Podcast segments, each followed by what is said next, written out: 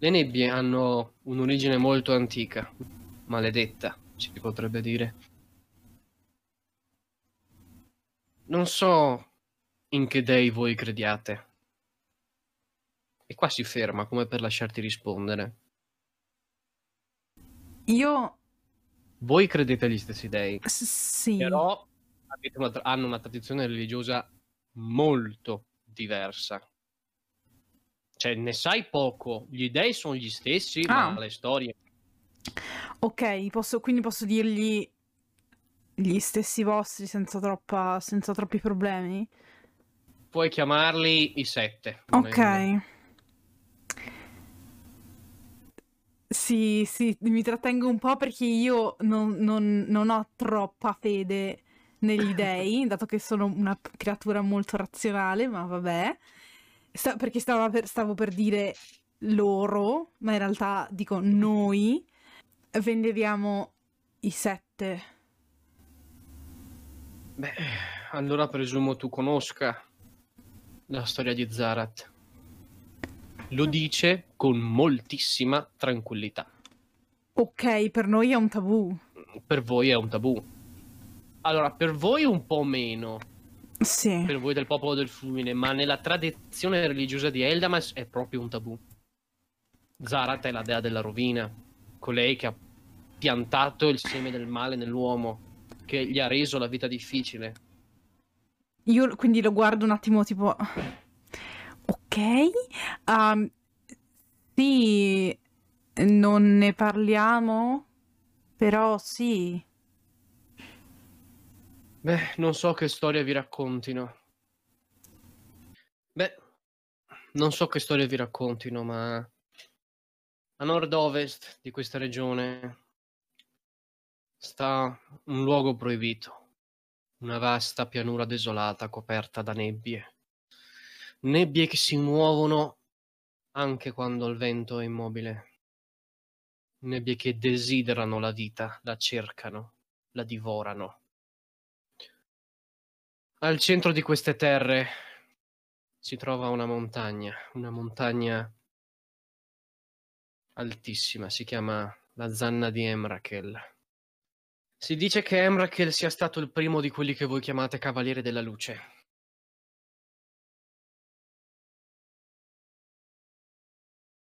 E Emrakel fu colui che convinse gli dei a rinchiudere Zarat nel buio eterno.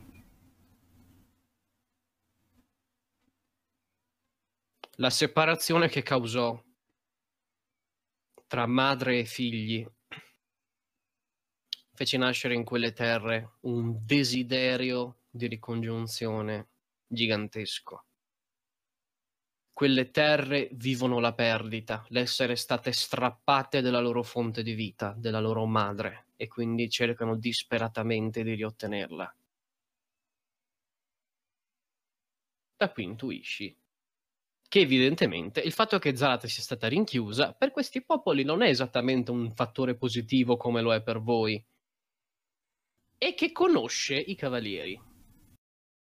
Questo mi turba profondamente, ovviamente, eh, per il fatto che non solo non ho mai riposto troppa fiducia nei cavalieri, dato che c'è una guerra in corso, i cavalieri sarebbero quelli che dovrebbero tenere la pace o comunque che dovrebbero rappresentare i popoli, eccetera, eccetera.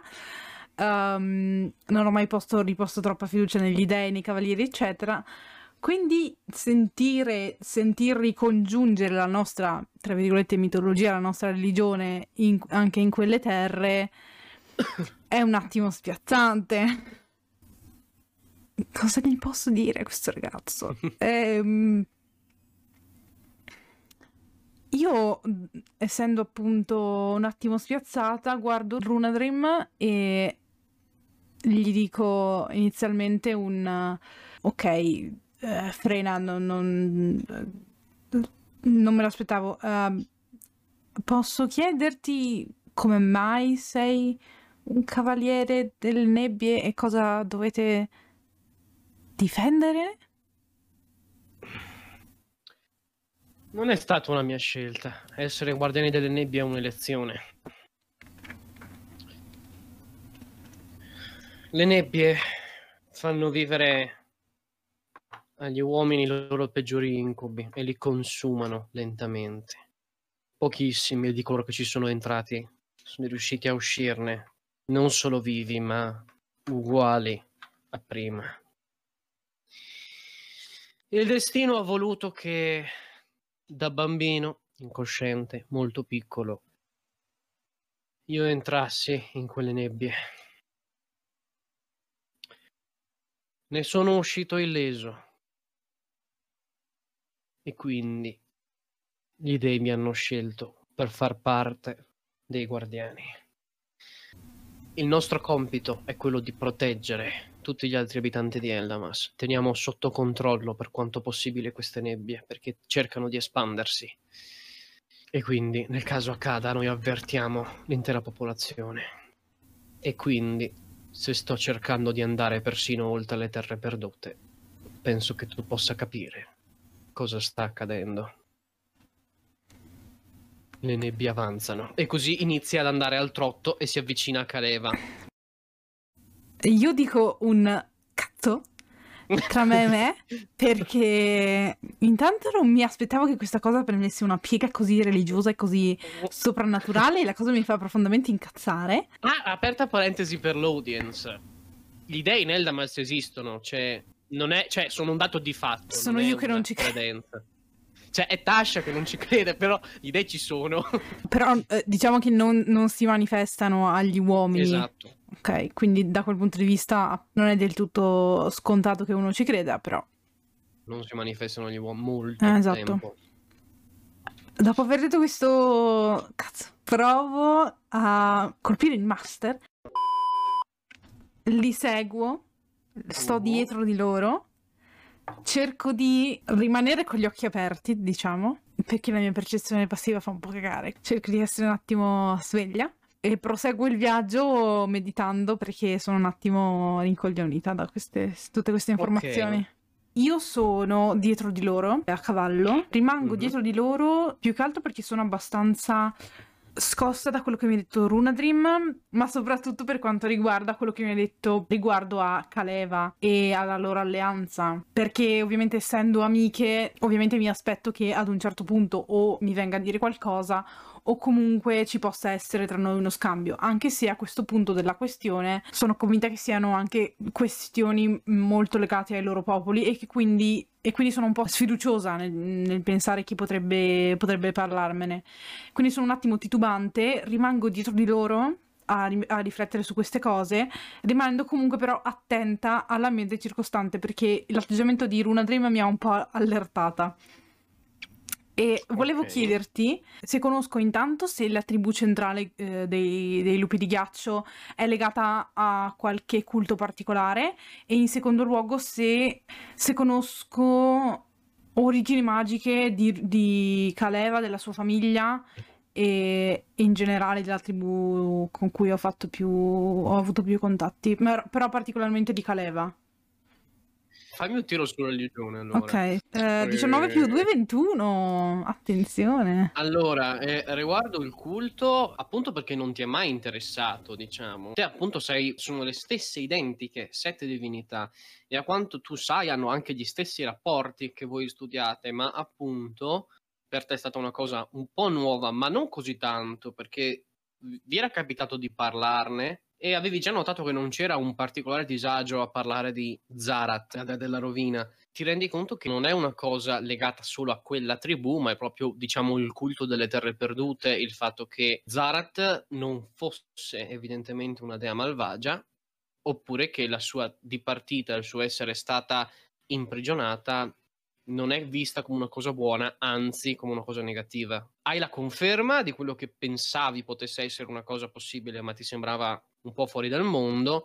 A livello di culto, hai notato che sono molto legati alla geografia, a dove si trovano, hanno un profondo legame con l'ambiente che gli è attorno. Le tribù, tutte le terre perdute, sono sette macrogruppi, uno per ogni dio. Le tribù centrali hanno un particolare legame con Esderim, il dio del vento. Te sai che Kaleva è della magia del vento, non sai se possiede altri poteri, ma lei è di certo una maga del vento. Ok. Allora, appunto perché sei allerta, li senti parlottare in sottofondo in una lingua che non è il comune, ma non è neanche la lingua delle tribù centrali. Inizio anche a- ad essere un po' irritata, eh, però non faccio niente. Cerco di capire se posso il tono della conversazione. Pacato. Ok, fammi un percezione. Ok. Ok. eh, Capisco che stanno sei- parlando. Ho fatto uno comunque. È una conversazione. A un certo punto ti metti lì e dici voglio ascoltare per capire se capisco qualcosa, non capisci niente proprio. Il problema è che è una lingua molto sonora, con suoni molto di gola ed è così strana, così inusuale che a te sembra quasi che stiano facendo i deficienti, no? Ok? Tipo i versi degli animali o cose strane e tu sei lì che ti guardi attorno e sei ma che cosa? Dopo questo fallimento, ehm, resto zitta, li seguo. Vorrei cercare di ricordarmi il, il simbolo che aveva Runadrim sul, sul braccio, se ho ricordi di qualche cosa simile, di qualche simbolo simile, a parte ovviamente i, i simboli dei regni di quando ero ad Eldamas. Non ti faccio tirare perché appunto per te era una cosa totalmente Ok. nuova, cioè non sapevi assolutamente nulla dei Mhm. guardiani della nebbia. Allora sto dietro di loro e mi faccio i cavoli miei. Ok, noti che la conversazione si risolve con Caleva che si gira verso di te in un tono abbastanza neutro in realtà, passando al comune, dice "Eh, fra un po' dovremmo guardare un fiume, un fiume congelato. Rallentiamo così non avrai problemi a controllare il cavallo. Gli faccio un cenno, non le rispondo neanche, le faccio un cenno di assenso molto normale. Ok, la prende molto male. Cazzo. Noti dalla sua espressione che tipo, ma va bene, si rigira e va avanti. Un'ora e mezza dopo, ormai il sole è abbastanza alto, non ha mai smesso di nevicare. Ormai sei abbastanza infreddolita, non sei proprio abituata a star fuori di casa te, men che meno in viaggio, quindi... E hai tutto il tuo zaino, la tua giacca coperta di neve e non essendo completamente impermeabili, sono un po' umidine. E tu pensi, lo zaino non è impermeabile. Io ho tutti gli attrezzi lì dentro, e tutti gli oggetti, e i progetti di pergamena se si bagnano. In questo momento Tasha non saprebbe cosa fare, quindi me ne sto, me ne sto nel mio, dato che non possiamo fermarci, non... sta continuando a nevicare, quindi se, se cerco di trovare una soluzione faccio danni tripli. Per ora non faccio assolutamente niente. Il paesaggio durante la prima tappa della marcia non cambia. Questa è la parte anche difficile del viaggiare nelle terre perdute perché è tundra. Questo vuol dire cespugli, licheni, pochissimi alberi, sono una cosa rara ed è un paesaggio che si ripete, si ripete, continua a ripetersi. Questo rende facile perdersi a chi non è esperto. Oltre al fatto che dà proprio una sensazione di desolazione a guardare a questo niente coperto di neve, niente in tutte le direzioni, non vedi più la città alle tue spalle. Tu l'ultima volta che hai percorso questo cammino è stato sei anni fa, quando sei arrivata qui. Iniziano ad arrivarti un pochino i ricordi di questo per- del percorso che avevi fatto da ragazza, si può dire. Ormai sei una giovane adulta, da ragazza eri un po' meravigliata in realtà perché non avevi mai visto così tanta neve. Sai la gioia che hanno i bambini quando nevica, no? È vista come una cosa speciale. Quindi la prima volta eri tipo, oh mio Dio, quanta, ne- quanta neve. Solo che adesso ormai è una cosa normale, cioè quasi un- pochino forse ti annoia, a meno che non sia un paesaggio particolarmente bello, la neve è come per noi vedere nuvoloso. Ti ricordi che ti sei anche ammalata perché avevi sottovalutato le temperature e quindi ti era venuto giù un febbrone da cavallo, starnuti, sei stata una settimana nel letto davanti al fuoco per riprenderti dai geloni che ti ripresa. Quando arrivate al fiume che dovreste guardare, il fiume lo riconosci perché ti sei già spinta abbastanza in là, per così dire, con, eh, con Caleva durante le battute di caccia. Quindi non sei mai, cioè non hai ancora raggiunto il momento in cui Sam dice fatto questo passo non sarò mai stato più lontano da casa. Sei ancora nel nell'area che conosci, per così dire. Solo che una cosa particolare delle, delle popolazioni delle terre perdute è che non danno un nome ai fiumi o ai laghi tranne all'unico lago che ha un nome, che è il lago di Nazcan, che loro non si, cioè è un nome che hanno creato per voi, perché anche per loro non ha un nome. Loro non danno un nome specifico a tutte quelle che sono le correnti d'acqua, le sorgenti d'acqua, per loro è acqua. Sono molto più legati al territorio e al terreno, non tanto all'acqua. Ed è una cosa un po' strana perché di solito le popolazioni più antiche invece erano molto legate all'acqua, però questi sono circondati da ghiaccio, l'acqua ce l'hanno sempre, non, non, non, non hanno questo tipo di problema. Quindi è, non vorrei dirti fiume.jpeg, ma è un fiume che tu conosci, però non ha un nome. È acqua senza un nome. Il fiume diciamo che è incassato nel terreno, ovvero dovete scendere da un minuscolo crinale, sarà un metro, cioè è, è congelato appunto Caleva con molta tranquillità fa scendere il cavallo e vedi che lei e Runadrin vanno anche insieme, quindi aumentando il peso, ma il ghiaccio li regge molto bene. Cerco di imitare gli spostamenti di Caleva per, um, per poter fare le cose in sicurezza, dato che non, non ho idea di, di, come muovermi. Fammi una destra ad animali. 14 più 2, 16. Ok, eh, lo fai con abbastanza scioltezza, però ti accorgi che il, il tuo cavallo, sì, obbedisce agli ordini, però è irrequieto. Si guarda attorno, sposta un po' di più la testa, però avanza.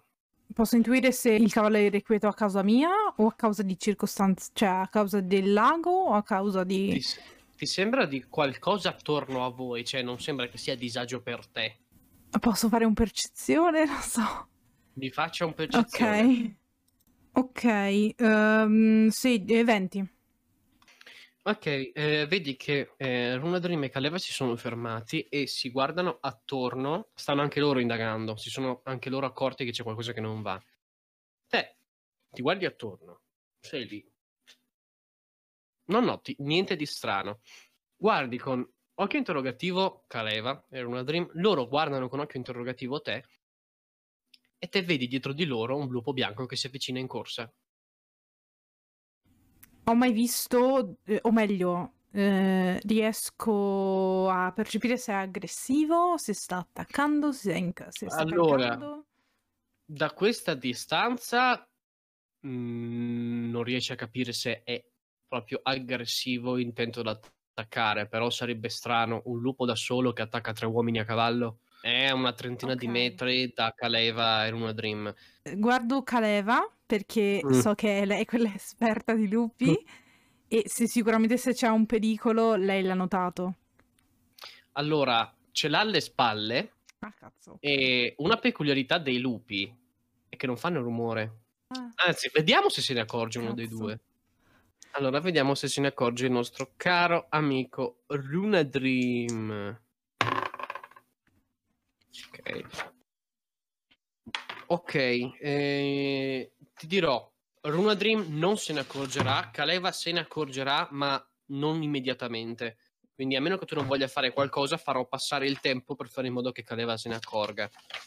Ok, posso... Um, parlerò a Kaleva, non urlerò, ma userò un tono necessario perché lei possa sentirmi.